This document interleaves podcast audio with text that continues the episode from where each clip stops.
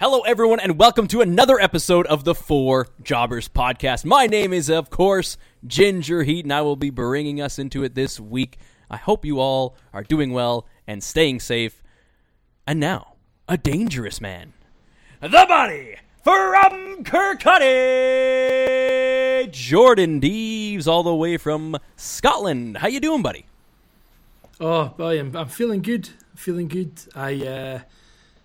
Yep. Another week in lockdown. Nothing else has changed. It's pretty much as it was last week. I did have a little giggle that I thought I'd bring to your attention this afternoon, I think it was. I was sitting watching Raw, and the valet comes in, and she's folding up clothes. She doesn't watch wrestling at all, She's just like whatever. And she's folding up clothes, and she's looking over at the screen like, what's he doing? And then she just looks over at the moment where Ric Flair is talking to Lacey Evans about, how to woo and chop and all that kind of stuff. And she just looks over and goes, Is that Hugh Hefner? And so they was just kind of like, do you know what? The Hugh Hefner of wrestling, you're not a million miles off. Good guess. My goodness. So, yeah, I mean, no, he's definitely dead. But Hefner's not alive, though. Yeah, if you were going to make a guess of who that guy is, not a million miles off, and that is definitely the angle that WWE seemed to be pushing him. So, yeah, there it is. It's Woo Hefner. Woo! Well, bringing in our next hilarious person, he is the Milky Snake. He is the Waxy Mamba. He is the son of dentist Ryan the Wax Mamba, all the way from Montreal. How you doing, buddy? I'm well. I just had to move my my laptop to the other end of the world because apparently it was making too much noise for everyone. It's weird because it's a brand new computer, but sometimes the fans gotta take it back. It is a MacBook Air, but there's a lot of air coming out of it. That's for sure. A lot of air coming out, I suppose. Yeah, there you go. Funny enough, that is something people would bring it to us for at the Genius Bar when I worked there, for sure. Brand new computer. If the fans are spinning up at anything, they're bringing it in 100%, and they want a new computer, basically. Is that even valid, or it's so, totally? It's if there's nothing going wrong with it, if there's no issues, it's just the fan is spinning. Well, it's spinning because it needs to. No, it's one of those ones. It's usually what it was in almost all cases. Super well. All you need to do is just have a look and go, so what is it you do? Oh, I'm a graphic designer and I use Photoshop at 24. What'd you expect? Or even worse, like us, Chrome. Yeah. Chrome's a killer. That's probably what it is, Wax. That's probably all it is. But how are you doing? How are you surviving through all of this? I'm doing well. I got a couple more months at my current place, and then it's off to bigger and better things and a slightly bigger place. Wax Towers, baby. Let's go. Wax Towers, exactly. I bought a building. No, I'm kidding. But it's good. It's good. Next couple months are a little brighter now. Some good news. And speaking of someone who's very bright, someone who's brilliant, shining a light into all of our lives, I guess this is how you could describe him? I don't know. Well, he may be the opposite of that, but he's the enigmatic. He is the charismatic. He is the bizarre. He is the mysterious. He is the wonderful. He is They Hate Jason, now known as They Love Jason. What is going on, all the way from, basically living in the lake? How you doing, buddy? The man of the lake. I'm enjoying a nice Bush Ice, which I think is Canadian. I thought it was American because it sounds like a bad beer, but it's Canadian apparently. I can't go on a walk today because this podcast is going to go past the curfew, and work kept me a little bit later today. I was actually on a roll of doing walks, which Brad knows is rare, but not today. Oh, doing walks? Oh yeah, but you forget your curfew. Yeah, that's he's got this thing going where he loves to go out for a walk. Our curfew is 8 p.m. and he likes to be out until way too early. 7:59. There's too many dog walkers and old people and people dancing in the streets all over the place, and you're trying to stay away from people. It's too early. I like to go for walks at like 9:30, 10. But dog walkers can go out after. It's fine. Well, there's still more before. That's the only problem with them. Putting a curfew in place is, you're limiting the time that people can go outside, so surely that means they're going to overlap more, and then there'll be more people in one place at one time, right? Seems to be working, apparently. Numbers are going down. I think it's too soon to say if it's working. We're seeing numbers that, you know, it takes like weeks and weeks. Yeah. Yeah, is it the curfew that is? We don't know. So many factors. We don't know yet. But yeah, it just feels like, you know, I think we're all in the same boat. Those that listen to the rules and the laws are getting punished for those that don't. And that seems to be a common theme throughout life, I think. On the positive, it makes sure that you're home at 8 p.m., to enjoy 3 hours of Raw. Yes. Very true.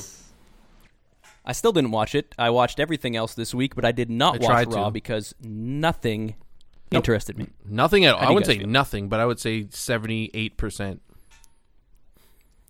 There's really not any storyline going on right now that I really want to see. And that's just a personal thing. Like, I'm still going to watch, of course, like most of the stuff, especially the pay-per-views, and this is the first week of Raw I've missed in quite a long time, but I'm not super into the Raw storylines right now. That's all. I'd rather watch SmackDown and AEW right now, and NXT. I think all three of those are much better than Raw. The only thing on Raw I like is Riddle and R-Truth, but R-Truth doesn't get much, so Riddle. Out of all the things on it, you like Riddle and R-Truth? Like, R-Truth, I'm not saying that's a bad thing, but... Out of all there is on Raw, that's all that's like... Because their best, you know, their champion, Drew, is in a mindless, useless feud right now with Gold. Not even a feud, just like a pairing with Goldberg.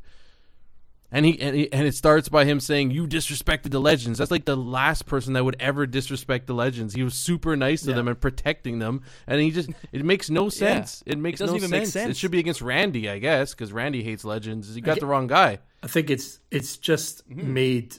No, Randy's fighting women. It's made worse just now by the fact that he obviously had COVID, or tested positive at least for COVID. So there's no build up. The last 2 weeks we've kind of missed of any kind of contribution from Drew in that storyline. So what do you mean? He had that. He had that webcam promo in like some random room. I got COVID, but no symptoms. I was lucky. Be careful. Yeah. But he did allude to some symptoms that he did have. He can't smell. Now you smell nothing. He said he can't smell and he was a bit tired. Damn, that's rough. All right. I mean, that sounds like a common goal to me. Not to try and, you know, belittle the issue that is COVID, But it's good because that's what it sounded. Yeah, it could have come across that way, more the way that he said virus, and I'll be, you know, something cheesy like that. No, because he already did that. That's why he came from. That's why he came back from. Oh yeah, when they did. Yeah. Wow. Well, yes. So it was a week in wrestling. This is supposed to be the go home shows, or you know, SmackDown coming. The go home shows before what is arguably the most fun, most entertaining, and most loved pay-per-view of the year, the Royal Rumble.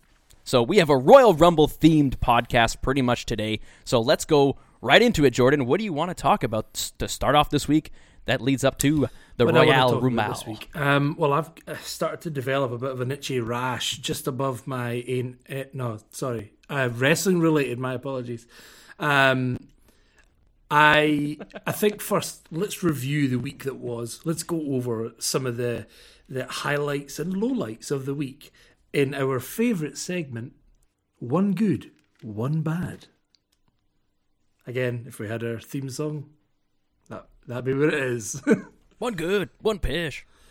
Is it one good, one bad, or one good, one pish? What do you guys want to go with? What do the fans want? Let us know, guys. One good, one pish is better because it's not as generic. That's fair. I would agree with that.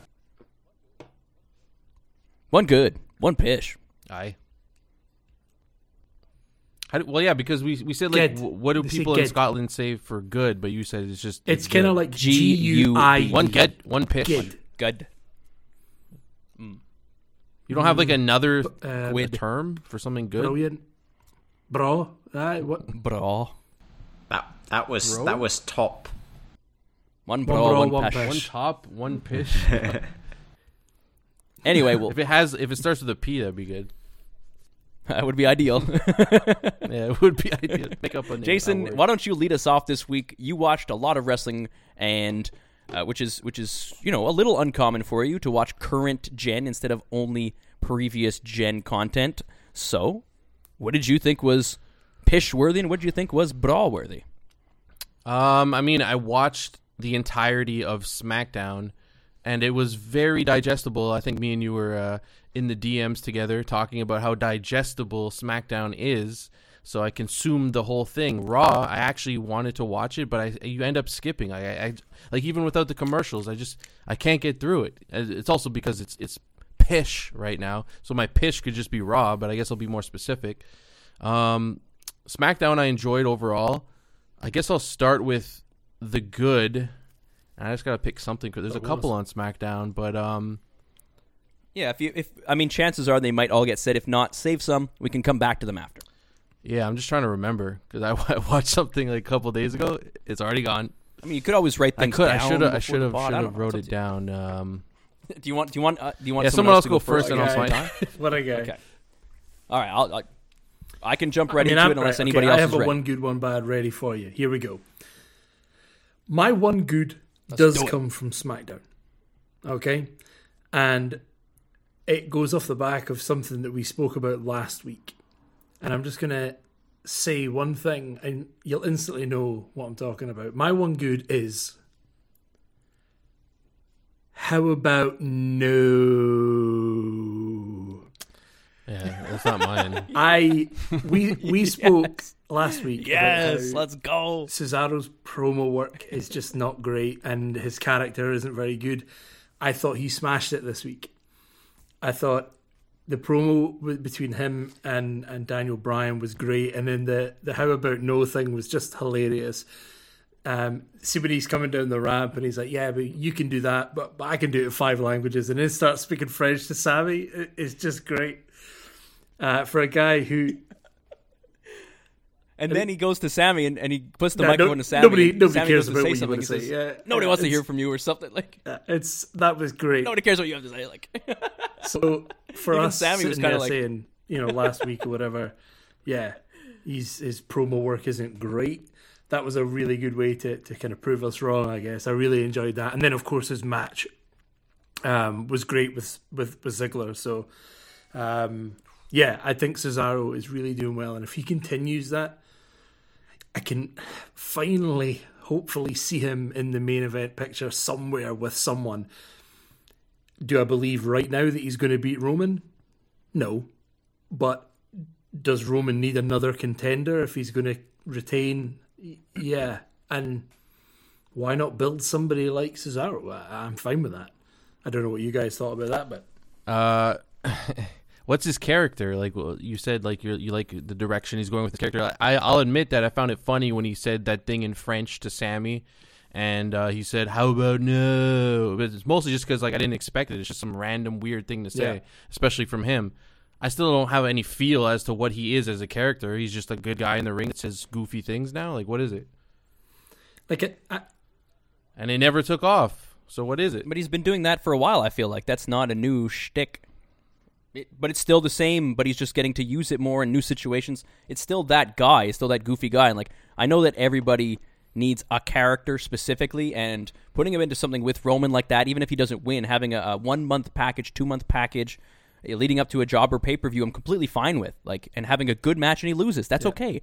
We're supposed to be able to watch those things and enjoy them. And his banter, we have to see it. What happens when Roman Reigns starts telling him that you don't have a place at the table and you'll never be there and you were supposed to be this big, highly touted superstar with all this potential, all these marks behind you, and you haven't lived up to it. You've done nothing with it. Like, what are you going to do with it? Like, there's things you can do, and I want to see how he reacts from that. Instead of just being in a good place Sheamus's goofy friend. He could run with the I'm international and I speak 5 languages thing. That could be part of his character. You know, if you talk, he could talk about how, I don't know, say he talks about how Roman is supposed to be a worldwide champion, but he can't speak to the world because he doesn't know any other languages or just something like that. Play on the fact that he's intelligent in that respect. That's fine. That's part of a character. But yeah, I think he really did well. Really did well this week. And yeah, I want to see him do a little bit more of that. He also needs time to develop a character, which he has not gotten in a while. So for a while, hopefully we get more screen time, more opportunity for him to find that sort of niche Absolutely. Or that thing that resonates with people. And yeah. I mean, it's just all you need is one promo that catches people, and suddenly you have something going. So that's it. That's more it. To come, hopefully. Mm. Now on to my one bad. Again, there's quite a few to pick from, and it's going to have to come from Raw. I mentioned it to you guys earlier in the chat. I did a midday wobbly pop, so I was feeling a bit whoo when I messaged. But you know, you start off a show with your returning champion coming in and giving a bit of a spiel, and then Miz and Morrison come out and do their thing, then Goldberg. There's a wee section there that fills 10 minutes. Fine. Wasn't the best thing I've ever seen in the world, but it's a good start to a show. That's okay. And then you follow it up for the next 45 minutes with a match that ends before the commercial break with a count-out, but then gets restarted during the break and becomes like a bigger tag match or whatever. And then that ends in... how did that end again? That ended in... Oh, no, it was a disqualification first. My apologies. Then the second match ends in a count-out, and then it goes to another commercial break, and then when it comes back, it's another restarted match by Adam Pearce, who, by the way, didn't make that decision. The girls just went, we want that match. And Adam Pearce goes, is that what you want? Okay, fine. It's not like we'd planned 3 hours of content or anything like that. We'd literally planned for you to do this. And then we see the exact same match again. Yeah. This was my bad for sure.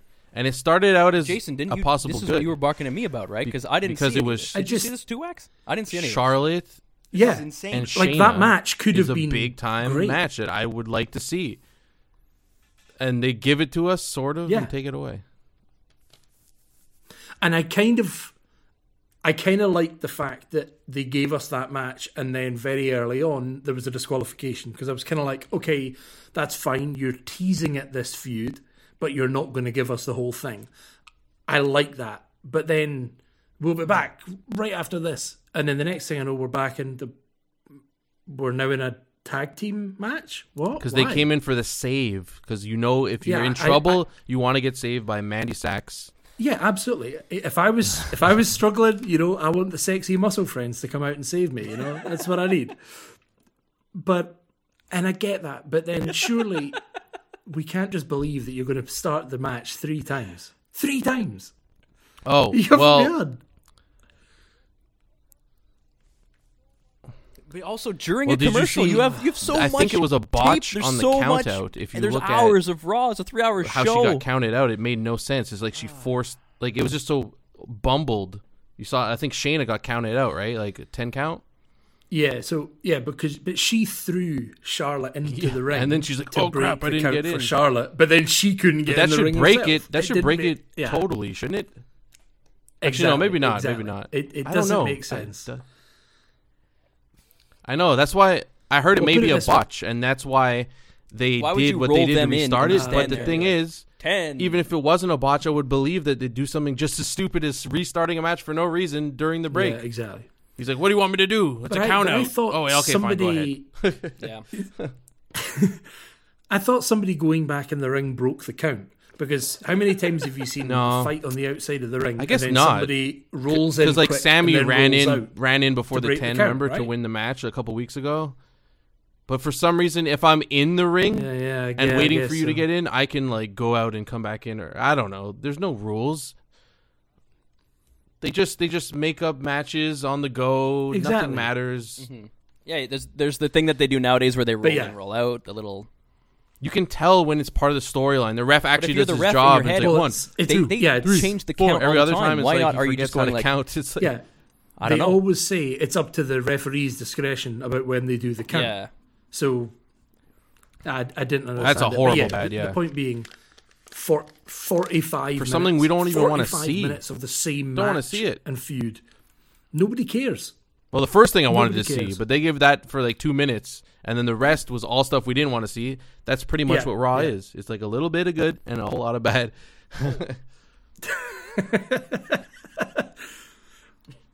So, There is my one good one by Cesaro, champion, first ever of Raw, rubbish. It's, yeah. Ugh.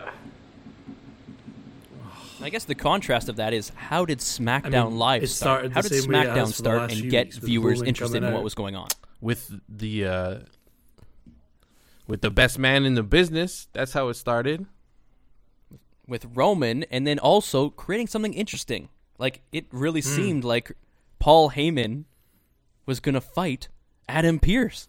Like, I don't know if anyone's going to use that. I don't know if that's anyone's good, because it just seems like it's just... But right away, when I was watching that show, I was like, all right, no matter what is going on, because there could be commercials, I get distracted and do something else, I need to remember to come back to this, because I need to see what happens here. Right. I need to see if they're going to fight, and if they do, like, I need to see that. I mean, SmackDown just seems to have it together, which aren't both shows produced by the same person? It's like, how is the quality so different? Did they have... because one is forcing stuff for 3 hours. I think that's the biggest problem is they've got... If you take Raw and put it into 2 hours, I think it would be better. Maybe so. Maybe it would, but also, like, if we're going to go down that road, like I just said, the reason why I didn't watch Raw isn't because of the length. It's because the things that I know are coming, the things that they've talked about, the matches that are going to be happening, etc., I have not a lot of interest in. And if it wasn't for this podcast, would I be watching that? No, because none of that is, like, gripping. There's not really good storylines. Like, there's some funny stuff happening on SmackDown. There's interesting things. You have, like that, for example, right? We said Paul Heyman versus Adam Pearce. Who doesn't want to see that? Bayley versus Bianca in some sort of event. Maybe one of us are going to talk about that later. There's all kinds of things happening. Sami Zayn, you know he's going to come out and do something. You have Roman Reigns. Like, I don't know, the draws there are just...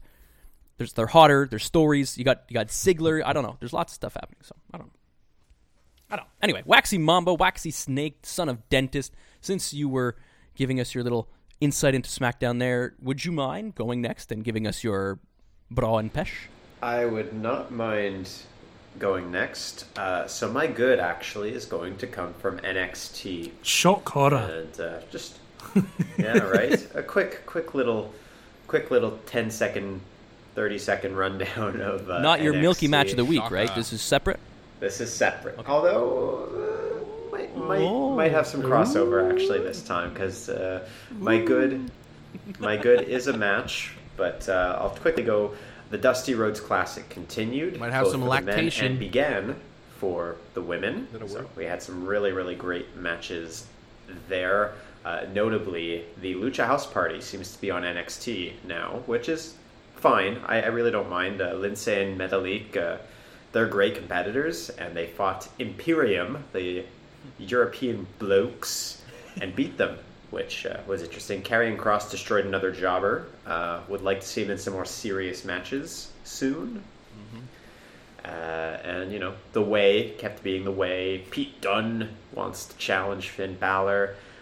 But my good would have to be the main event of NXT. It was, again, one of the most interesting feuds I think that's going on in the WWE, and it's one of those that, yeah, there's some talking between it, but it's just a brutal feud. It's Tommaso Ciampa versus Timothy Thatcher in the fight pit. A unique style match. They start on the top like scaffolding, and then they make their way down. A little weird, they did like a picture-in-picture while they descended down. So it's like, that's supposed to be like a big moment in the match. I like that NXT tries things. See, if that was happening on Raw and stuff, I'd be like, huh? But when NXT does things like that, I'm just, some things don't work.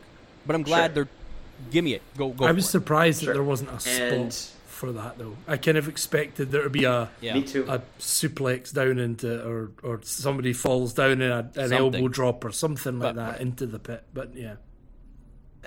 You know what? I agree, but neither of those guys have that. No, you're right. Repertoire. Like, you know, this feud is built on Thatcher being like this grappler, this floor technician, really almost like an actual amateur wrestler. And I'm glad he got the win. Ciampa had gotten sort of the edge on him the past couple times. He needed the win. And again, the way they sort of stared each other down at the end makes me think that there is a round absolutely. 3 coming in the near future. So that is my one good. So really, really good job from NXT. Give me something interesting. One bad. Well, my one bad, it's still going to be Retribution. It's still going to be Retribution. So Retribution's involvement this week was Slapjack, everyone's favorite, losing to Xavier Woods in a singles match. And, you know, they call out Kofi Kingston at the end. And now Ali, I think he, like, distracted Slapjack a little bit or didn't mean to. He was going to try and get Woods. They lost. It's just nothing's really making sense. Why are these guys going after jobbers? They wanted Ricochet to join them. Ricochet's like, well, no. And then they're like, okay, move on to the next guy. It's just, this is like a zombie storyline. It just refuses to die. And the worst part is some of those guys in that stable are really good wrestlers.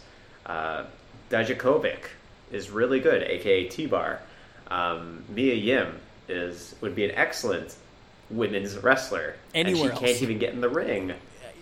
Anywhere. Yeah. Even Ali is an amazing wrestler, amazing talker. I mean, the whole thing with Ali, I found really interesting because even the Raw commentators managed to job out that storyline because the match was going on and they weren't commentating on the match at all.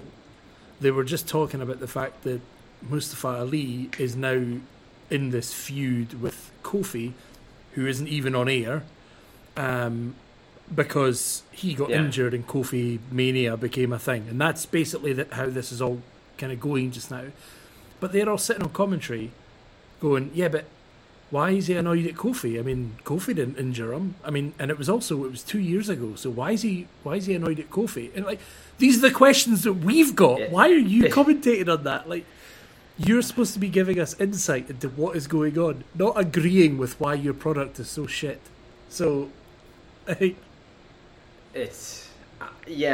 glad that the announce team is getting around to it because for too long, these guys were beating up no one. Again, the most damage they did was to a generator and a couple jobbers in the crowd. And the ring. So I think they cut up the ring from Underground or something. A danger to inanimate objects everywhere, but I'm glad that they're not really being painted as this supreme force, this danger to the status quo. I'm sure if you asked Drew McIntyre right now, what do you think of Retribution? Be like, who? Yeah. And so, did he get Kofi's spot in the Rumble? Was that the storyline? Mustafa Ali takes Kofi's spot. Yes. Yeah. Well, why did Kofi have a spot? Because he has to do a spot in the Rumble. Yeah. Oh, you mean he's going to get his spot? Mustafa Ali takes Kofi's entrance, like his number or whatever, let's say, his spot in the Rumble. But I was saying Kofi is in the Rumble because he has to do a spot. Yeah, well, that's his thing, I'm guessing Rumble that Kofi spot isn't going to be doing that this year then, right? Yeah. No. Yeah, fine. Let's give it to Ricochet then. Oh, Ricochet. I thought you were talking about the...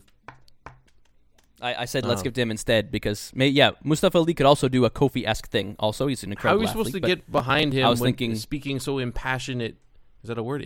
Speaking so passionately about this thing that he didn't mention since he's come in with his stupid group, and now all of a sudden this is what we're focused on. Yeah, it was all about Kofi all along. That's what we wanted. It's like, how can we get behind anything you say? Like, you could be a great talker, you could sound convincing, but what you're saying makes no sense. I can't get behind it.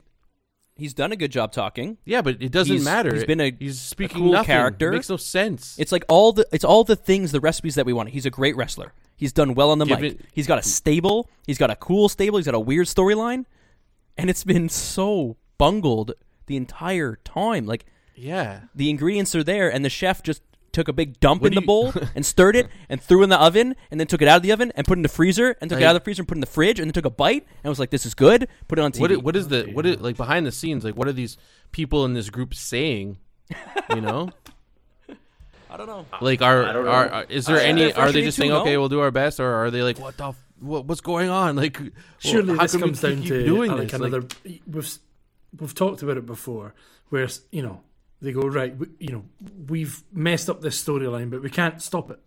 So you just need to roll with it until we have something else. They should just disappear like Raw Underground and just completely do something new. That's five of your talent, and there's nobody else just now. So, you know, you need to fill the spot with something. No, I mean, like, keep them around. Just give them different tasks. But I guess that's, yeah. It must be tough. The only way I can see them getting out of this storyline that's interesting is if Ali continues to sort of go after Kofi and loses the faith of the other guys. He just needs to be... And they turn their backs on him. Yeah. And either they all go their separate ways and, that's it, you know, lose faith in the cause. Or Slapjack wins the Royal Rumble and there's dissension in the group and it falls apart. Imagine? I would love it if Slapjack won the Royal Rumble. I think I'd cry. It would just be... Well, I was thinking later, during our predictions, you can have your pick to win the Royal Rumble and your long shot pick. So if you want to use that one... That's beyond a long shot.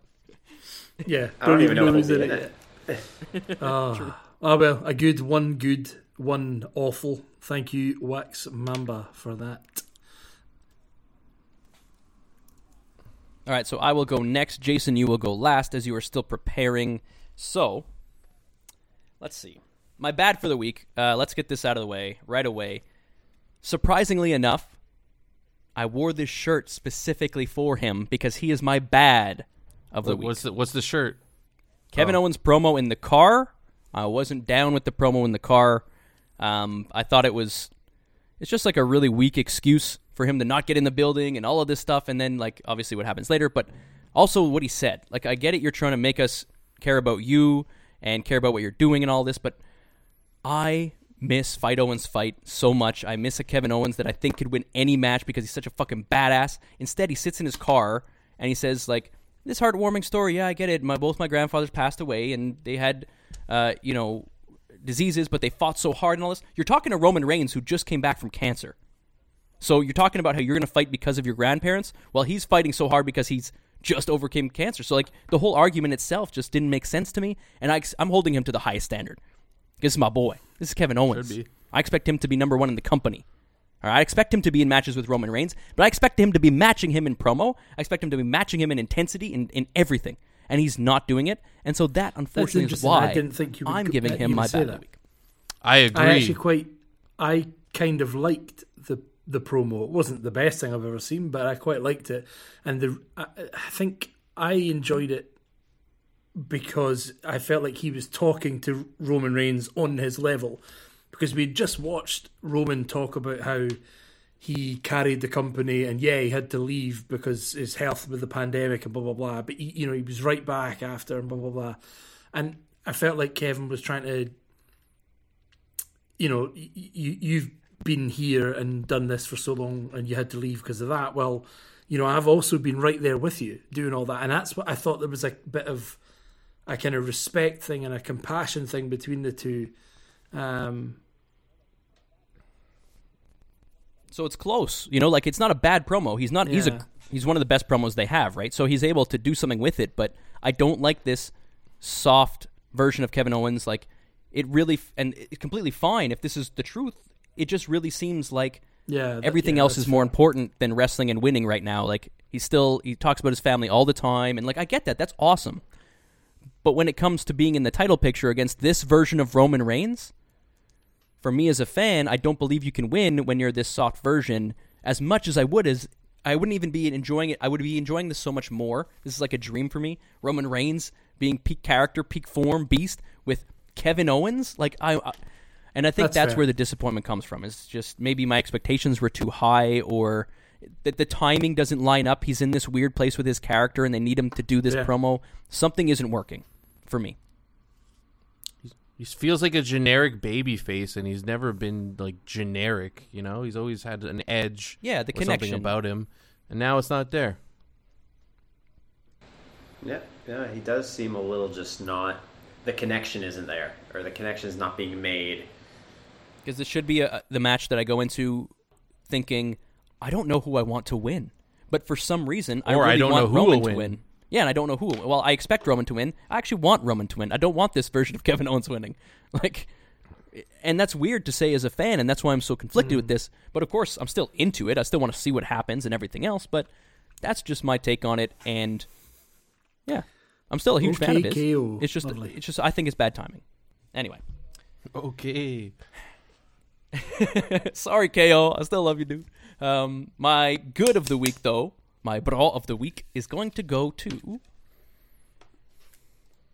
Let's give it to Bianca and Bayley for their performance in a non-wrestling related event, which was fucking awesome. It was hilarious. It was entertaining.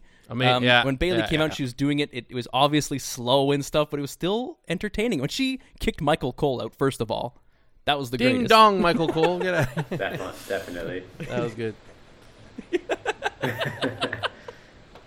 Like, just all around perfect, and then she does it slowly. She's just like a I don't know. It was so good. And then Bianca comes out, and my goodness, what a beast!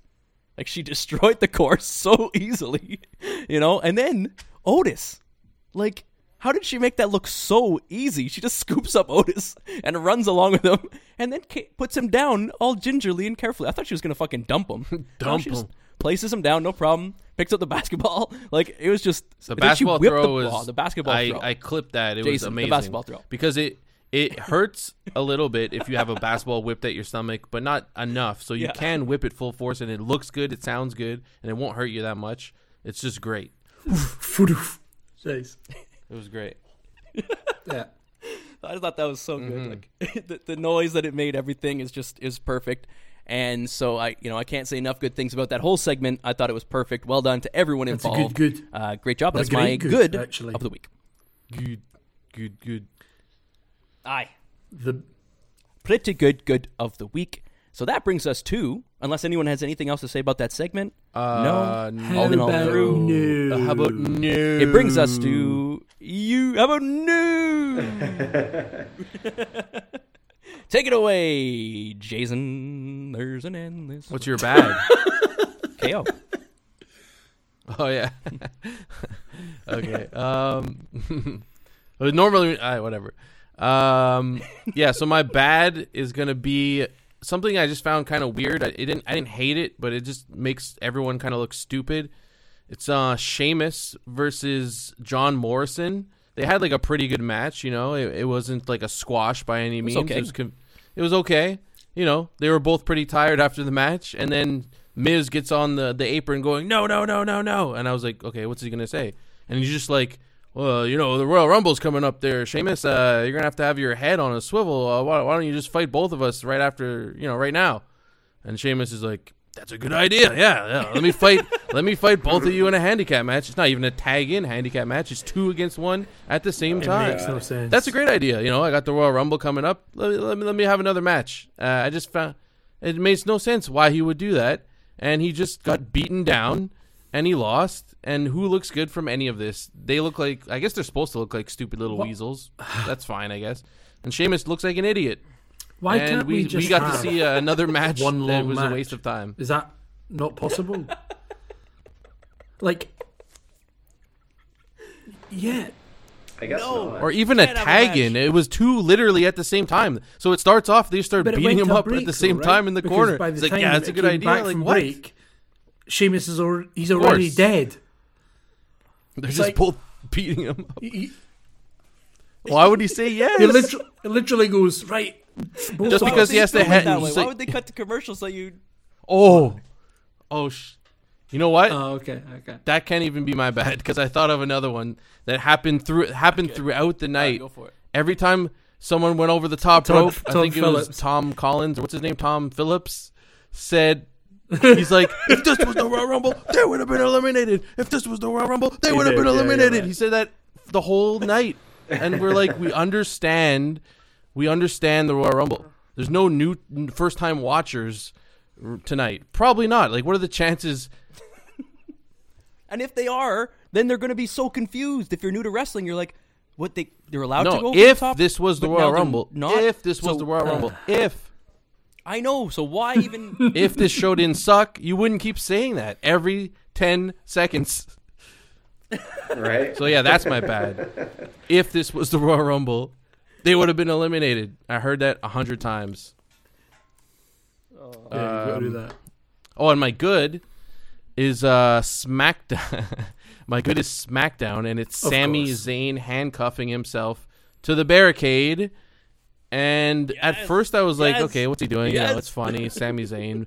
But the real gold from this is the people's reactions throughout the night to him doing this, you know, on the barricade. Yeah. And shout out to Sasha Banks for her reaction to him. It was a fantastic reaction.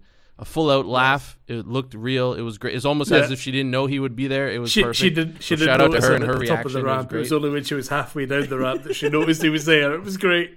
Yeah, no, it was just, it was convincing. It was. I mean, I didn't like her match, so shout out for her reaction. And see, I was going to bring that up though. The match was good. It could have been my good of the week. Reggie. I think it was okay. I thought it was well wrestled. Reggie was almost my good of the week.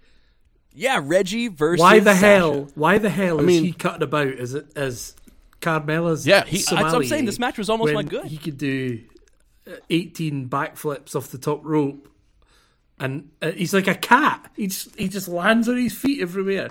See when he did the I didn't even know what happened in that match, man. There was just so much going on. When he like slips underneath and then does like a back roll out of the rope and everything like that. I'm like, who is this? He was more snake-like than Wax Mamba here. Like, it was unreal. Crazy.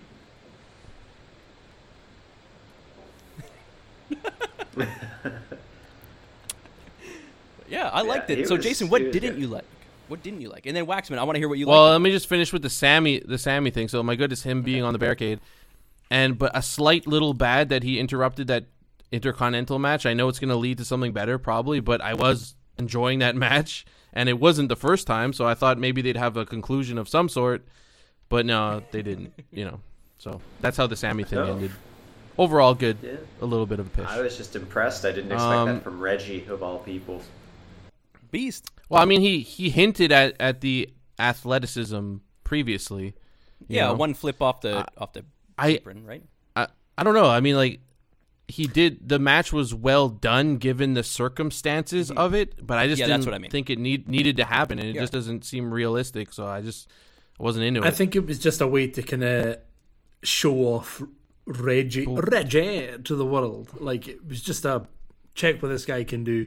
I think one of my favorite things about that whole match is every time he did something, he would land, sort his jacket, and then turn around and look at Carmella, who would just give a slow clap. Yes, very good, yes. I just love that. It was such shout out to Corey Graves right before it cut to commercial. Right before he goes, Carmella, doesn't she look great? And it just cut. Yeah, he's really laying it on thick with the Carmella stuff. Like every time she comes out now, so he should. So he should. I know. I think it's great. Yeah, because everyone knows. Played up. I'm down. Do it. They're in love. Yeah. All right. Well, that was some awesome goods pitches. Is there anything else you guys want to bring up really quick before we jump into the next thing? Anything that we missed? Jordan, you didn't touch on AEW at all. If you want to say something really quick, I don't know. Do you know, before we move on, I'll mention it, but I will say, I don't know what anybody here has watched of AEW or knows about AEW this week. It wasn't a great week. There was some good moments, some good matches. They're teasing at this whole Cody Rhodes Shaq thing that seems to be going on. Yeah, I was kind of semi-interested when it was going to be Big Show. Slightly less than semi-interested now that it's going to be on a different promotion. It is what it is. It'll be a thing. I think, again, they're just touching up more of the kind of Impact, like TNA Impact stuff with AEW Dynamite. But I noticed that I think Matt Hardy was back on Impact last week as well. So he obviously was their world champion for a long, long time, and then when he came back to WWE. But he was back on Impact for the first time as Big Money Matt. There's definitely a lot of crossover going on, so I'm really excited to see what happens. But he's so good overall. The horrible show characters. So I want him to just not be a wrestler anymore, though. Just go and cement yourself as a legacy now, mate. You're too good. But yeah, the show was fine. Like the Jericho's still good with what's his name, JTF or whatever. MJF. MJF, yeah. Bunch of letters. Yeah, yeah, I mean it's fine. It felt like it felt like a kind of transition week. There wasn't much happening. It was just right, we're just going to end a couple of storylines that were not really important and start a couple of fresh ones off and see where we get to next week. I did like at the start of the show they had -1 Brody Lee Jr. It was his birthday. So they had him coming out to a cake and everybody singing happy birthday. And then Luther comes out and he's like, I don't care about you and I don't care about your birthday and all that kind of stuff. They end up in a bit of a spat, a bit of a match. And he actually cut a bit of a promo, this wee 8-year-old kid or whatever, right? And then smacked a kendo stick off Luther's head, like actually riled him. He likes kendo sticks, eh? Yeah. Holy hell! He's obviously learned. Well, like he's learned from his dad because he absolutely leathered him with a kendo stick across his napper. It was something else. So yeah, it was really good. Kendo stick across the napper, by God! Too good. But yeah, it was a good week. It wasn't a great week. There were some nice moments, but yeah, don't need to say much more than that. All right, so it's time for Jason's Homework of the Week. Jason's Homework of the Week. Well, Jason. All right, Jason. So, yeah, tell us about it. Bring us into it. Okay. You might want to put your headphones back on to close the websites you're looking at. And shut down Pornhub. RedTube. For this week... You know, the Royal Rumble is approaching. I guess that was the go-home show that we saw, even though it was pish. So, simple and plain, give me your top 4 favorite moments of the Royal Rumble. It could be an entrance, an elimination, a win, someone in the crowd flashing their boobs or their ass or anything, like anything. Commentators, like literally anything that happened during the Royal Rumble match. Top 4. Okay. And we're going to start with Wax the Snake Roberts. Wax the Snake Roberts. Whoa, wow.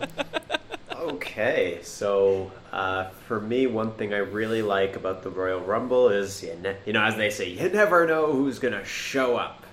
And so of course, my number 4 is one of my favorite debuts of all time, a very recent one.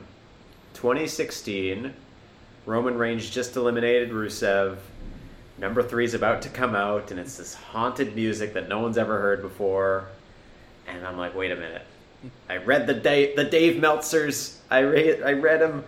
I know who's coming. And all of a sudden, this hooded freak comes out, and it's AJ Styles, who debuts finally on WWE television. One of the biggest names in the 21st century of wrestling finally comes to the biggest stage.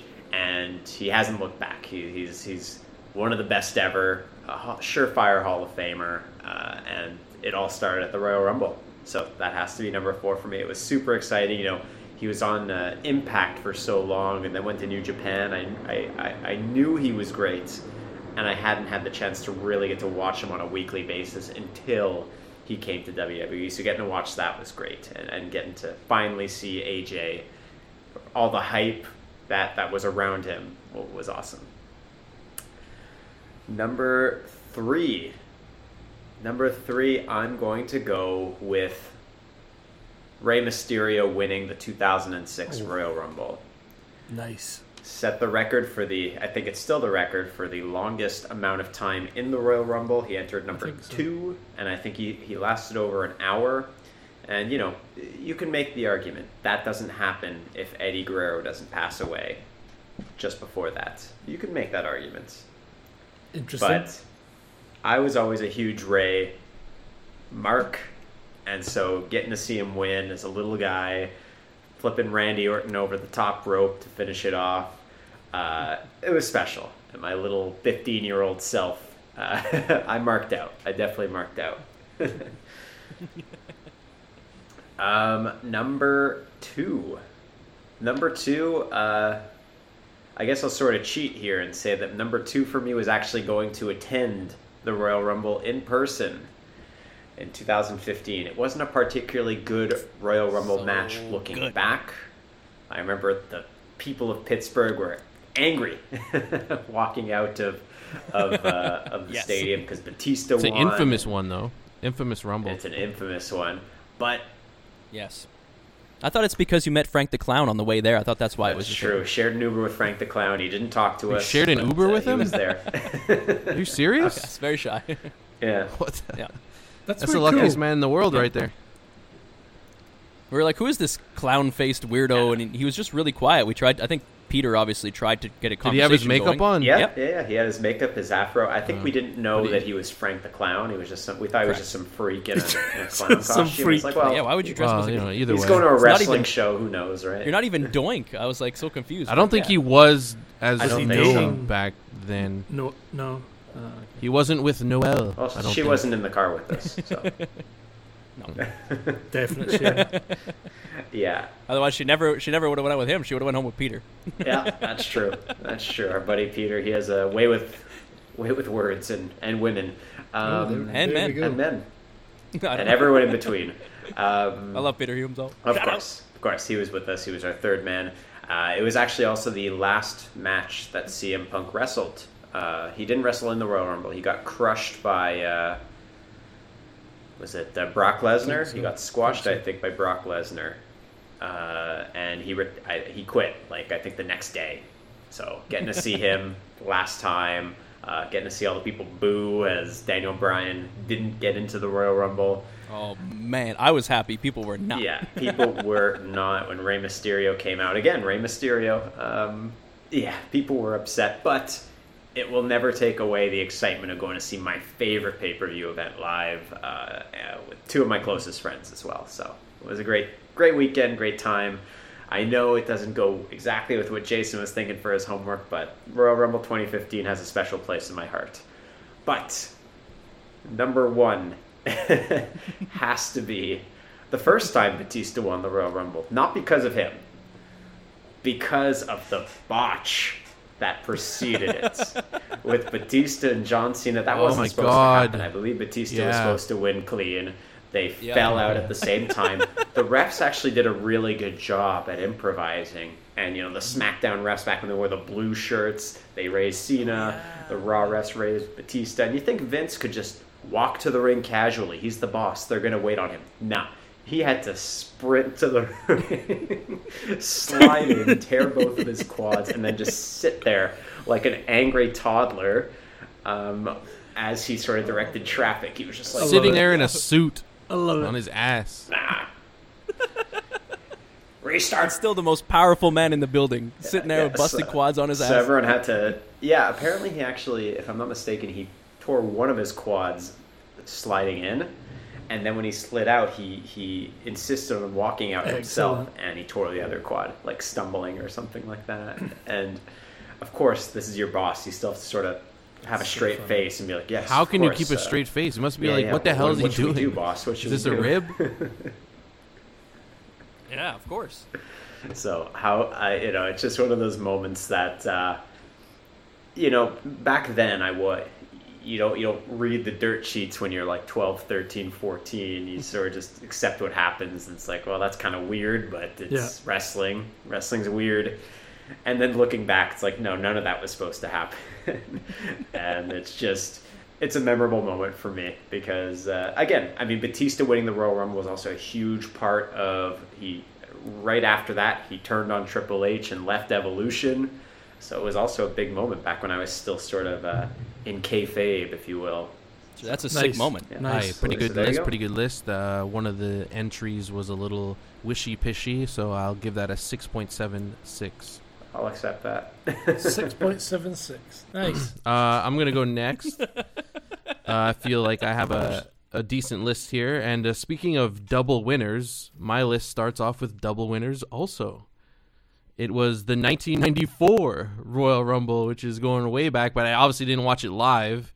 I rented this VHS cassette tape from my local video store, I remember. I don't know what year it was. It was probably a couple of years after this actually happened, but, I just watched whatever I could back then. and it was when Bret Hart and Lex Luger were co-winners of the 1994 Royal Rumble. And I was a kid. I was probably 8 or something. I don't even know. And I fed into this 100%. I couldn't believe that 2 people won. I'm like, that can't happen. And every time the one ref raised Lex's hand, I was like, yeah, Lex, because I didn't like Bret. And then Bret's like, no, it was me. And I was like, boo. Like, I was fully bought into this whole thing that 2 people could win. And, yeah, it's one of the earliest memories I have of the Royal Rumble. So it's going to be number 4. Number 3 is another early memory of the Royal Rumble, and I do believe I watched this live somehow on pay-per-view. It was the 1996 Royal Rumble, and oh yeah, probably at Brad's house because he had everything. You know how. I just had pay-per-view. Yeah. So I had cable. Yeah, you were spoiled. You had everything. You had cable. It was, Jerry the King Lawler, 1996, hid under the ring for a good portion of the match. And we're all like, you can do this? Yes. You can do this? And this was our first introduction to the, kind of wishy-washy rules with the Royal Rumble. Like, they kind of get exploited, and this was the first instance we've seen of this. Like, you can just go outside and hide under the ring. Like, okay. Like, why doesn't everyone do that? But anyway. And of all the people to do it, it's Jerry Lawler. So he brings the comedy. It's not just like a regular rat. He is the ultimate king rat. Yes, king, literally the king rat. And I think literally, I could just give him the MVP of this Royal Rumble. I also think there was a spot with Jake the Snake Roberts when he brought in his giant snake, and the only one that got caught with it was Jerry Lawler in the middle of the ring, and he sold it amazingly and scooted out of the ring. Like, Jerry Lawler is just a classic heel, comedy heel. He's just great. It's just great. But he loves comedy. Like, he's talked about in podcasts, he studies comedy to a point, right? Like, he watches for jokes, he records them, he knows types of jokes. Like stand-up comedians, he studies it. So he is a master of his craft, in my opinion. The genius Jerry Lawler hiding under the ring was number 3. This is kind of going in, order as far as years, too. The next one is the 1997 Royal Rumble, number 2. And... stealing all my answers. Well, that's why I thought there's a possibility. First. But Stone Cold in this Royal Rumble was extremely dominant, and at one point he was the only one in the ring. So he sat up on the top turnbuckle, waiting for the next person to enter. And who would it be, other than Bret the Hitman Hart, his arch nemesis, especially at this time? And me and Brad were fully into wrestling at this time. He loved Bret. I loved Stone Cold. So when this happened and we were both watching, it was just insane. We didn't know what to think. And also, obviously, his face when Bret Hart comes out, he grabs his head. And Bret's slow walk to the ring, just like strutting out. The Hitman's music, like it's one of those sexy, but all those ones that it's sick and it just gives you that emotion because you know what's coming. It's like Stone Cold. You know Stone Cold's coming out. Bret Hart's coming out. Shawn Michaels, The Undertaker. Like, it hits that music and Stone Cold just like, I don't know. Yeah, the over-the-top, ridiculous selling, and it's been made a GIF. People use it today. It stood the test of time, and it's my number 2. And continuing on the trend of years in order, let's go all the way to 2007 for my number 1. I do remember vividly watching this live. The last 2 participants in the Royal Rumble were Shawn Michaels and The Undertaker, and they pretty much had a match before The Undertaker inevitably eliminated Shawn Michaels. I was sad, but I still like The Undertaker, and it was an amazing thing to see. So overall, I liked it, and I think it led to their rivalry at WrestleMania, the back-to-back GOAT tier matches. I was so happy Shawn didn't win because I 100% thought he would, and obviously Jason was full-on marking out. I was full-on marking out, but it did feel like The Undertaker's year. Yeah, it felt like The Undertaker's year, so I was scared, but then they did such a good job. They had a full match, and it could have went either way. Yep. And it went the Undertaker's way. The only one he ever won. Shawn won 2, but whatever. Oh, I guess I could have, yeah, whatever. I thought honorable Shawn's mention, wins were coming up. No. I'm done. I'm done. Surprisingly, Shawn's not in it, but I'll give him a shout-out later. Yeah, number 1, 1997 Royal Rumble, and that's my list. It's 8.3. Oh, there you go. I give it a 6.13, and we'll toss it over to Jordan McIntyre. Let's hear your list. Absolutely. Well, I have one here that I'm going to give it an honourable mention because it's not actually a Royal Rumble, but I think it's an important thing to remember. This happened at the greatest Royal Rumble, and it is the entrance of Titus O'Neil running down the ramp, tripping at the edge of the mat, and then slipping underneath the ring. It was not the Royal Rumble, but I couldn't not... When I was thinking about moments, that instantly popped into my head, and I actually noted it down and then went, what year was that? And I went to find it. I was like, oh crap, it wasn't actually the Royal Rumble. It was the greatest Royal Rumble. So yeah, I can't have that in my list, but I could not mention it. I could watch that 100 times. Who won the greatest Royal Rumble? Was it not Undertaker? Was it Mansoor? No, I think Undertaker won it because it was not for the King of the Hill statue. Nah, I don't remember anything about that except the Titus thing, so you're right. Yeah, that was the neither do I. I just remember the Titus falling under the ring, and it was one of the best things I've ever seen in my life. But anyway, onto my list. Number 4. There's a couple have already been said already. Number 4 is Roman winning when it was probably supposed to be Daniel Bryan's year. I think that the whole pay-per-view was kind of building to Daniel Bryan, and everything up to that point was Daniel Bryan. And then when he wasn't even in the Royal Rumble, as Wax already said, it could have been anybody won it, but the fact that it's Roman that won it and was just booed, I just thought, yeah, it has to be up there as one of the greatest or worst moments in Royal Rumble, but yeah, definitely there. One of the most memorable, for sure. That's crazy. Crazy moment. Number 3, again, it's already been mentioned. It is Rey Mysterio entering as number 2. Number 1 was Triple H, and if I'm not mistaken, I'm pretty sure both of them went right the way through to the end of the match. I think Triple H was in the last 3, and Randy was there too. Ah, okay, that's what it was. So crazy. I remember them being throughout the match together, basically. And then obviously Rey comes out on top. And yeah, like this was probably at the time where somebody like Rey Mysterio had held the Cruiserweight title and everything like that. He had never held much more than that in WWE. So this was a huge moment for little guys all around the world. So yeah, definitely a good moment. And back in 2006. Number 2. Maybe it's because it's so recent, and in terms of fondness, it's just right there because it's been getting me through the last year of lockdown. It's Drew eliminating Brock Lesnar with a claymore, and he just does this big backflip leap over the top rope, and the crowd just goes insane. Like, I mean, yeah, maybe I'm just a little bit biased. We just saw a clip about Scottish it. The reaction was nuts. You know, because it was so recent, but just that moment, like the fact that he had spent the first 10, 15 competitors throwing guys over the top rope, and, you know, he was dominant. And then in comes, I think Ricochet was in at the same time, but there was Ricochet and Drew comes out, and it was just perfect. Perfect. What a great way to start the year in terms of pay-per-views. So, yeah, I loved that. And that pop, man, like Jason's saying, we just watched it because it gave me chills, man. Insane. The pop for him was crazy. The crowd went nuts. So, yeah.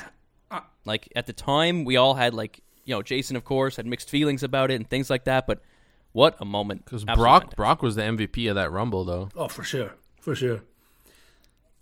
Yeah, as was the build, right? The story was he is unbeatable. Or Edge, I guess. Until he ate a claymore. I just wish we had the mania that feud deserved. That's the only trouble. Yes. If we'd had the mania that feud deserved with a proper match between... The match that we had was still good, but we needed an audience for that, and we didn't, and it's a shame. So that's my number 2. My number 1... And I think this is because if I look back, this is one of the earliest memories of mine with the Royal Rumble. And I'm pretty sure, if I'm not mistaken, I remember sitting watching this. My dad had let me stay up late. and I was sitting holding my wrestling action figure of this guy who entered the Rumble 3 times as the 3 faces of Foley back in Foley. 98, I think it was, 98, 99. Honestly, I remember being blown away. I remember thinking, like, I remember telling my dad, because obviously he knew, but being like, Dad, I'm pretty sure that's the same guy, but he's just got different clothes on. He's like, no, it's not. You know, I, like, mind blown, you know. So yeah, 3 faces of Foley, comes out as Dude Love, Cactus Jack, and Mankind. I can't not talk about that. That was one of the greatest moments. I just think that's genius, and it was so well done in the match. So yeah, 3 faces of Foley, number 1. There you go. I love that ending. I've got to give it an 8.1. Ooh, yeah. Saucy. Wow. We'll see how you like this list then. It's on to me. I did this one off the top of my head, and then I went back and watched them because I was like, okay, what are the things that I remember the most? Because I just want to go blank. Usually I like to look up stuff and try to remember things I didn't remember, and you guys have brought up so many. So these are the 4 that were off the top of my head. They've all been said except for 1. So, number 4, the reason that I bought the 3 action figures of this man was that Royal Rumble. I remember it to this day. Mick Foley, and of course, the 3 faces of Foley. It's just so good. That was 98? Yeah.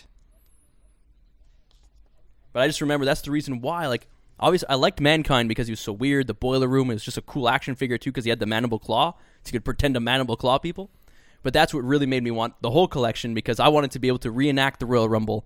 And I had the white ring that had the 4 different major promotions on the side. So I could turn it to the Royal Rumble and make sure to get those 3 Foleys. And he came out super late with the last one.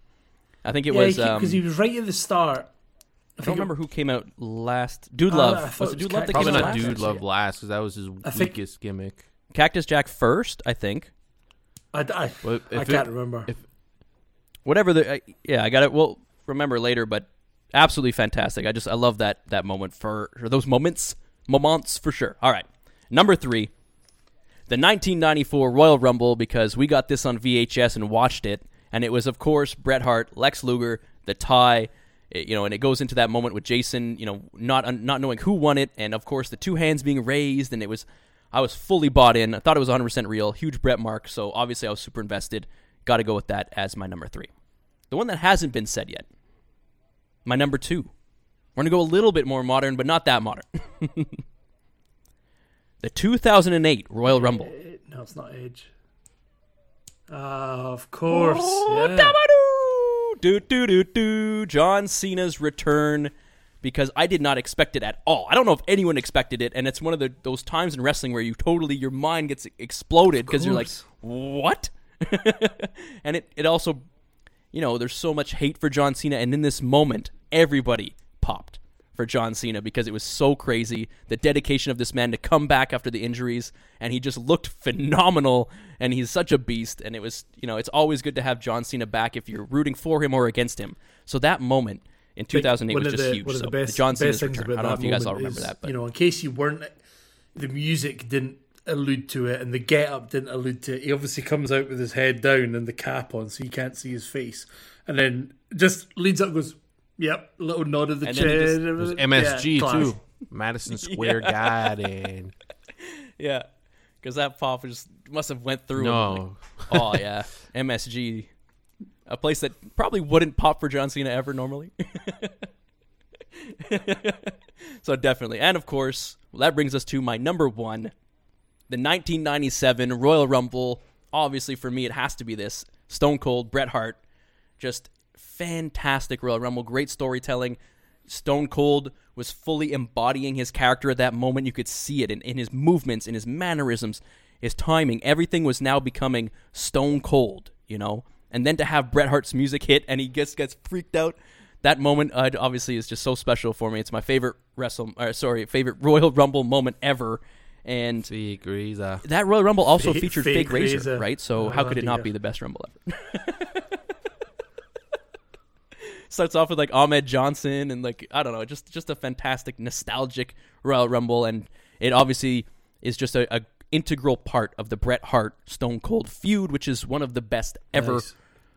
So that is my list.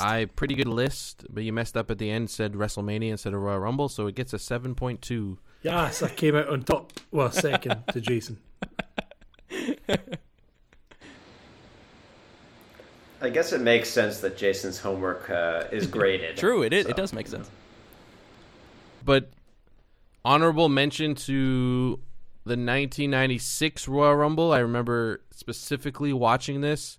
It was Shawn Michaels' second of back-to-back wins, and he sweet-chin music Diesel over the top rope to win, and then there was all this tension like, oh, my God, they're supposed to be friends. What's he going to do? And Diesel got back in the ring, and Shawn just looks all like schoolboyish, like, oh, my God, what's he going to do? And then Diesel just puts his big mitt up in the air, and then Shawn Michaels just jogs over there, jumps up, and claps it. And they're like, ah, they're still friends. And I was like, yeah. And on that note, on the 1997 Rumble, there was a funny moment from Jerry Lawler, how he comes in and, like, Bret Hart eliminates him right away because he's like, it takes a king to do it or whatever, knocks out. But that Rumble... It takes a king. That Rumble was supposed to be so different. I mean, it ends up with Vader, Taker, and Bret, right? And they're supposed to be Bret going over and then eventually going to fight Shawn Michaels. And we all know Shawn had... quote unquote, according to Jim Ross and others, lost his smile, and it totally changed the direction of the business from that moment forward, and he was able to manipulate things and steer things a little bit differently backstage. So that great moment, which would have led to a Bret-Shawn feud and Bret winning, definitely got changed after that moment, apparently. I do also remember... I didn't watch this live. I watched it after the fact. Maybe the worst final elimination in Royal Rumble was when Yokozuna won the Royal Rumble and Randy Savage tried to pin him, and he said, "Pinfalls don't count." He pushed him up and over the top. And he just jumped over. How do you pin someone after you've been in the Rumble for like a while and everyone's like, "Oh yeah." That'd be interesting if the last thing was a pin. It's like the last two you have to pin. That'd be cool. Pinfall or over the top. I don't know. I want to see someone go over the top, but the last one usually is schmozzy. Ah, some good moments, some great lists. Yeah. No Kofi moments. No Kofi moments. No Kane with his eliminations. Drew Carey. If Kofi didn't do it every year, I would be more likely to pick a Kofi moment, but it's lost its. It's got to stop, and I think it's gonna stop this year. So that's good. Take a break. Yeah. So do you guys want to do some quick predictions before we end this thing? What do you think? Yeah, let's do it. All right, so let's jump right into it since we are going on in time, and it's a little late in Scotland and all of that. We don't know all the matches yet. We're still trying to figure that out. Is there going to be an intercontinental title match? Will Big E fight Sami Zayn? I don't know if there's time. Will the U.S. title be defended? Bobby Lashley versus Riddle? No, it will. Who knows? It will. He won the gauntlet match. Yeah, but he said in the show he gets a future opportunity, but it didn't say at the Rumble. So some people need to win a gauntlet match to get an opportunity, and others just ask. I see. It makes sense. Some just ask, yeah. That's how it works. But apparently, then your opportunity isn't set in stone. It could be sometime tomorrow. We don't know yet. Will the tag titles be defended on this pay-per-view? Do they exist anymore? Is there any tag titles? They will be. What do we have to look forward to going into this Rumble as far as like rivalry storylines? Other than the Rumble matches, we've got Roman versus Kevin Owens. KO, last man standing match. Last man standing. We have Drew versus Goldberg in just a standard match, I believe. So if you look at that already, men's Royal Rumble, women's Royal Rumble, Universal Championship match, WWE Championship match. I mean, that's pretty much the whole card. In terms of time, if you say that both Royal Rumbles are about an hour and a bit. Wouldn't surprise me to see that women's tag match on the pre-show. Who is the women's tag match, though? Could be, yeah. It definitely could be. So it's Asuka and Charlotte versus Nia and Shayna. Funnily enough, the only actual tag team. So let's start off with that one, Jason. Who do you think is going to win that match? Nia and her friend. I'm also going Nia and Shayna. Yeah, I was going to say that too. I thought I'd be in the minority. I think there'll be a little schmoz. Either Lacey or Ric Flair or both of them come out. Well, the other two have singles feuds, so you might as well take the titles off. They don't need them. Well, isn't this the thing? Like, you have to give it to somebody else, please. Like, they don't need those titles anymore. It doesn't matter to whatever's going on with them. We have other things happening. Get the titles off them, please. So I also pick Nia and Shayna. So let's jump into the Women's Royal Rumble. Who do you guys think is going to win this one? You know what's interesting about this is we were seeing people, like, declare for the Rumble, you know, men and women saying, I declare for the Rumble. And I was thinking, like, for the Women's Royal Rumble, I went on the website and just checked if there even is 30 women to fill out the Royal Rumble. Like, on the main roster, there isn't. There isn't even 30. So I'm like, why do you have to declare? We need everyone we can get. We've got to bring some other people in. Are you on the roster? You're in. They're going to have to add people from other rosters. Yeah. Maybe they'll get some people down the street. Who knows? So, like, it's just so weird to me. Like, obviously you're in it. I'm declared. Yeah, obviously we need you. We need everyone we can get. There's going to be some NXT call-ups. There's going to be some returns. Yeah. There's a few legends have already declared. No legends as such. No. I don't want them declared. I just want them to be a surprise. Yeah, just turn up. What happened to the good old surprise? Yeah. But yeah, who's gonna win? I mean, I have no clue. Does anyone here think they've built any idea, like someone feeling like they got a momentum? Of the declared women, the one name that stands out to me is Alexa Bliss. I could see Alexa Bliss winning and continuing that storyline with Asuka. That'd be dope. Into WrestleMania. So that'll be my pick. Nia Jax could technically win it. I don't know. Bayley definitely has a chance to win this one. I don't think she's ever won one before, so definitely could happen. They could push Peyton Royce. Is another one. They haven't built her up at all. Like, why? Are you wanting a prediction for who we think's going to win? Yeah, yeah. Just pick a name and okay. You know, just for this, I'm going to go for the sake of it and say, Bianca Belair. That. Bianca Belair. I'm going with that. Okay. Still sticking with Bliss. Okay. Do you want our outside pick as well? I didn't think about that one. Sure. My outside pick is Rhea Ripley. Yeah, give me your outside. Yes. She's not done anything since her match with... Who won last year? Charlotte? Raquel. Yeah. Yep. So I think we're going to see Ripley at this pay-per-view, and why not have her win it? She's already been in a WrestleMania, so we know that she can do it. Let's do it.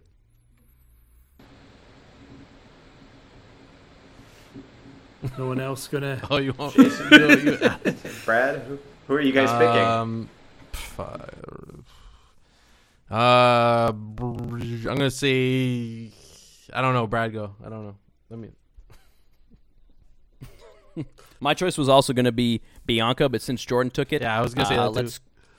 I'm going to throw something different. Let's go with Bayley. Okay. Well, I'm going to say. Why don't you pick one of the sexy muscle friends? There is zero. I could say for sure that one of them isn't winning. I'm sure of that. You knew the predictions were coming. You got to pick someone. I was going to say Bianca, but I don't want to say the same thing. So I can't even name who else is doing. I'll you know what? Some here: Nia Jax, Charlotte Flair, Bayley, Bianca, Mandy Rose, Dana Brooke, Peyton Royce, Shayna Baszler, Alexa Bliss, Liv Morgan, Ruby Riott, Tamina. That's it. I'm just going to go Charlotte back to back. She's the only one that's worth winning. Fair enough. All right, so let's get into the men's Royal Rumble. Who do you guys think is going to win that one?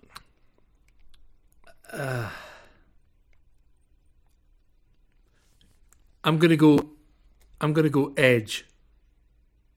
Mm-hmm. Wow. Why not? Do you have an outside? That's an outside. Do you have an outside pick? He's not in it, is he? Or did he declare for it? He announced. Yeah, he just announced. Oh, he is declared. Okay. The fact that they did a promo. Why did he do that? Why not just be surprised? Why they gotta ruin surprises? I think that's I don't know. There was just something about the way they did the whole promo made me think maybe. So I'm going Edge. My outside pick. My choice. Oh yeah, you go for your outside. Yeah. Outside pick Cesaro. off my one good this week. What's an outside pick? Like probably not going to happen. Nice. Pick? Yeah. I think Cesaro's a good shot. Long the way shot. They're yeah, building him shot, up. He's like one of the guys they're building up to be like a contender. Yeah, we'll see. I don't know. Maybe you're right. I don't see him as one of the top ones, in my opinion. Like, my pick is going to be AJ Styles. Great pick. It's going to be my pick. I'm stuck between AJ Styles and Keith Lee. Those are the two that I'm going back and forth. And then when you started talking about AJ Styles earlier, I was like, I want to pick AJ Styles because I want to root for him, and great this is pick. My pick, so I think it's going to be super fun. But Keith Lee is the other one, but I don't think Keith Lee is a long shot. I don't know. No.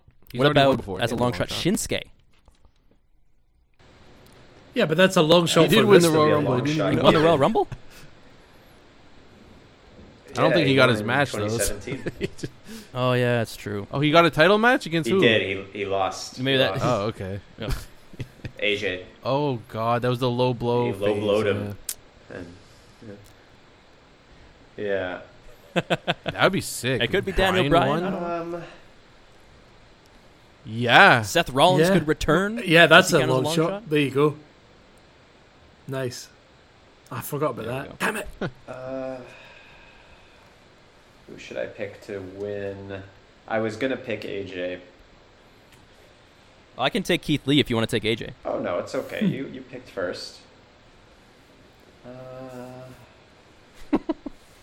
don't want to pick this person. No. But I'm going to pick Bobby Lashley. Yeah, it's a strong pick, by the way. It's a strong pick. And if I had to pick a long shot, and I don't even think it's that much of a long shot, nice. I'm going to say Big E.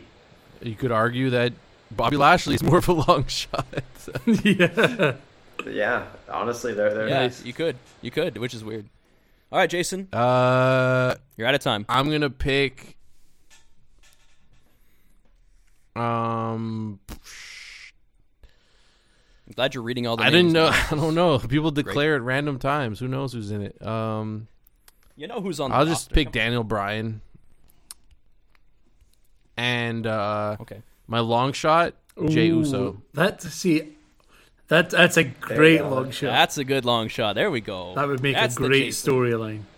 It's weird. This maybe it's recency bias, but this seems to be a rumble both for the men and women. There really isn't an odds-on, like, based on where storylines are going. There's not many people build up to win going into it. There's not all these, like, bullshit, like, over-the-top rope spots. Only, like, a couple, I think that's kind of good in a way. Like, one of their weekly downfalls is that there's no storyline.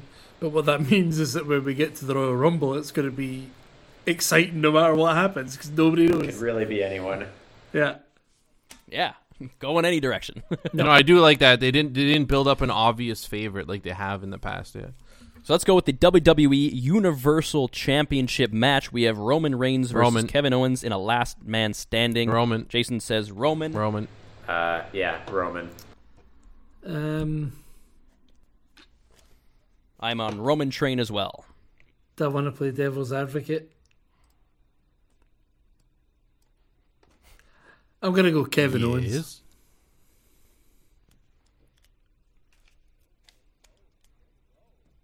Let's go, KO. So there we go. Now we move on to the WWE Championship match. McIntyre versus Goldberg with the possibility of a little chance of Miz. I think I think Drew's going to win. And I don't think Miz... will cash in. Yeah. It's too obvious. I think Drew's going to win, and I do think Miz will cash in. But I don't know if he'll be successful. You said who's going to win? Oh, yeah. Drew. Oh, yeah. I think Miz will cash in. Will there be some pish that he gets to uncash in? Maybe. But...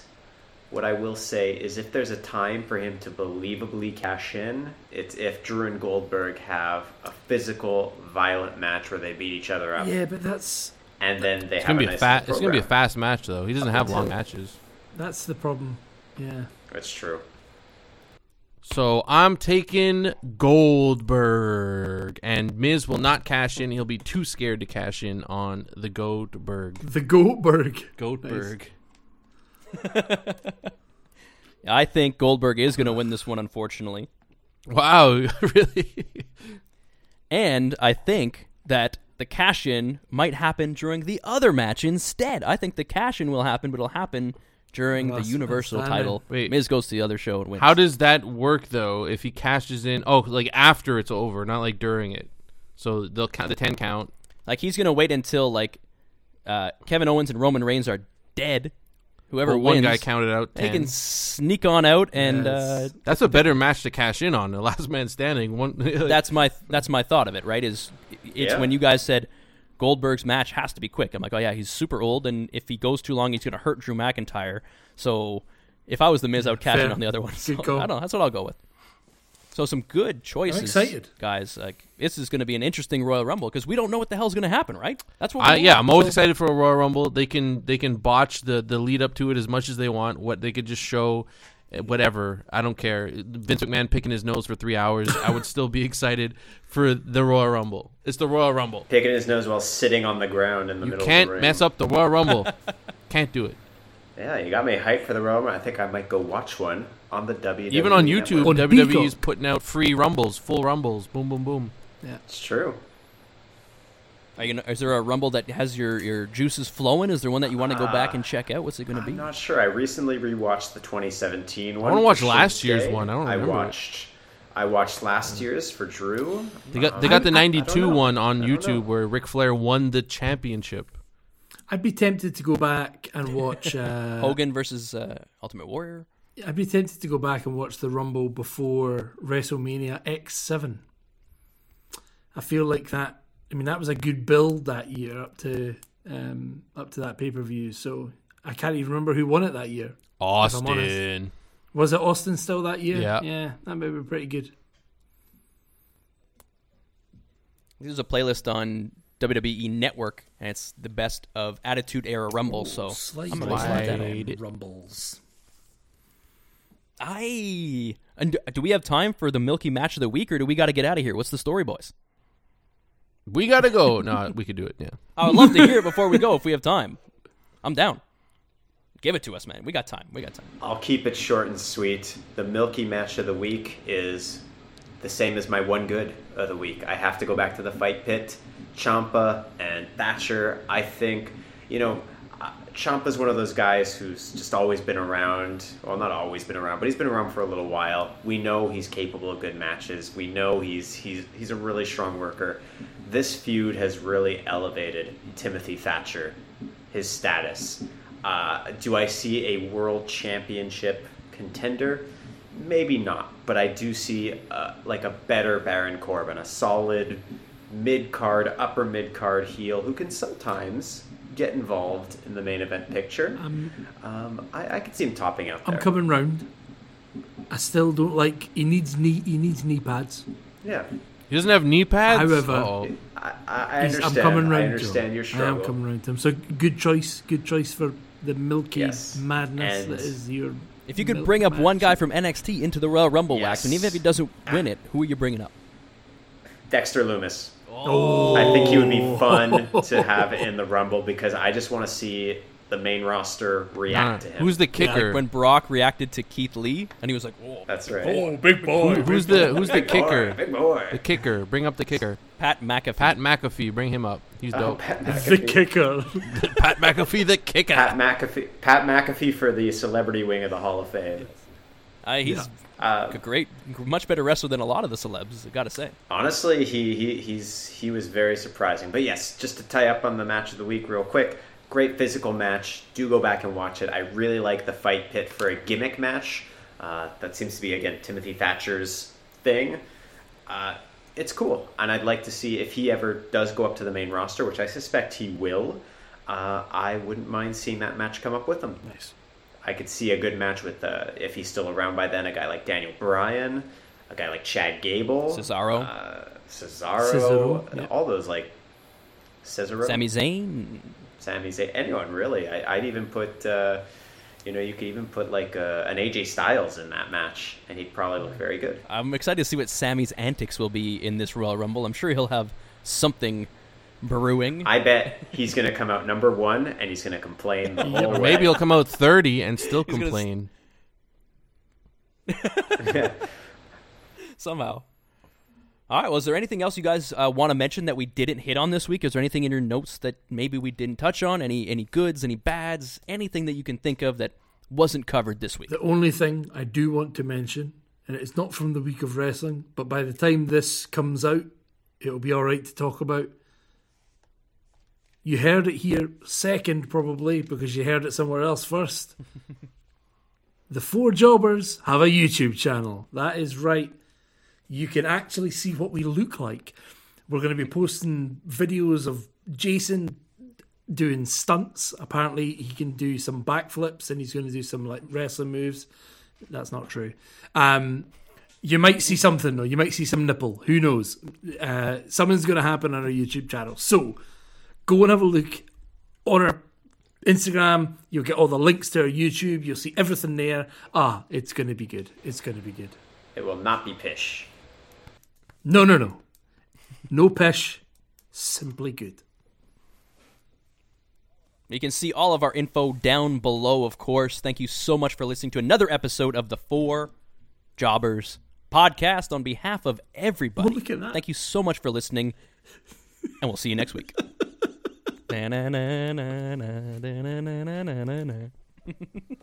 There's a waxy snake.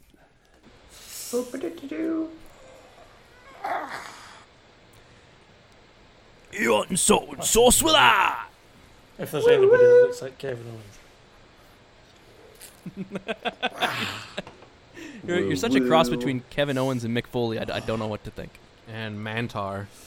Mantar. Oh, lovely. Jason Giant Gonzalez.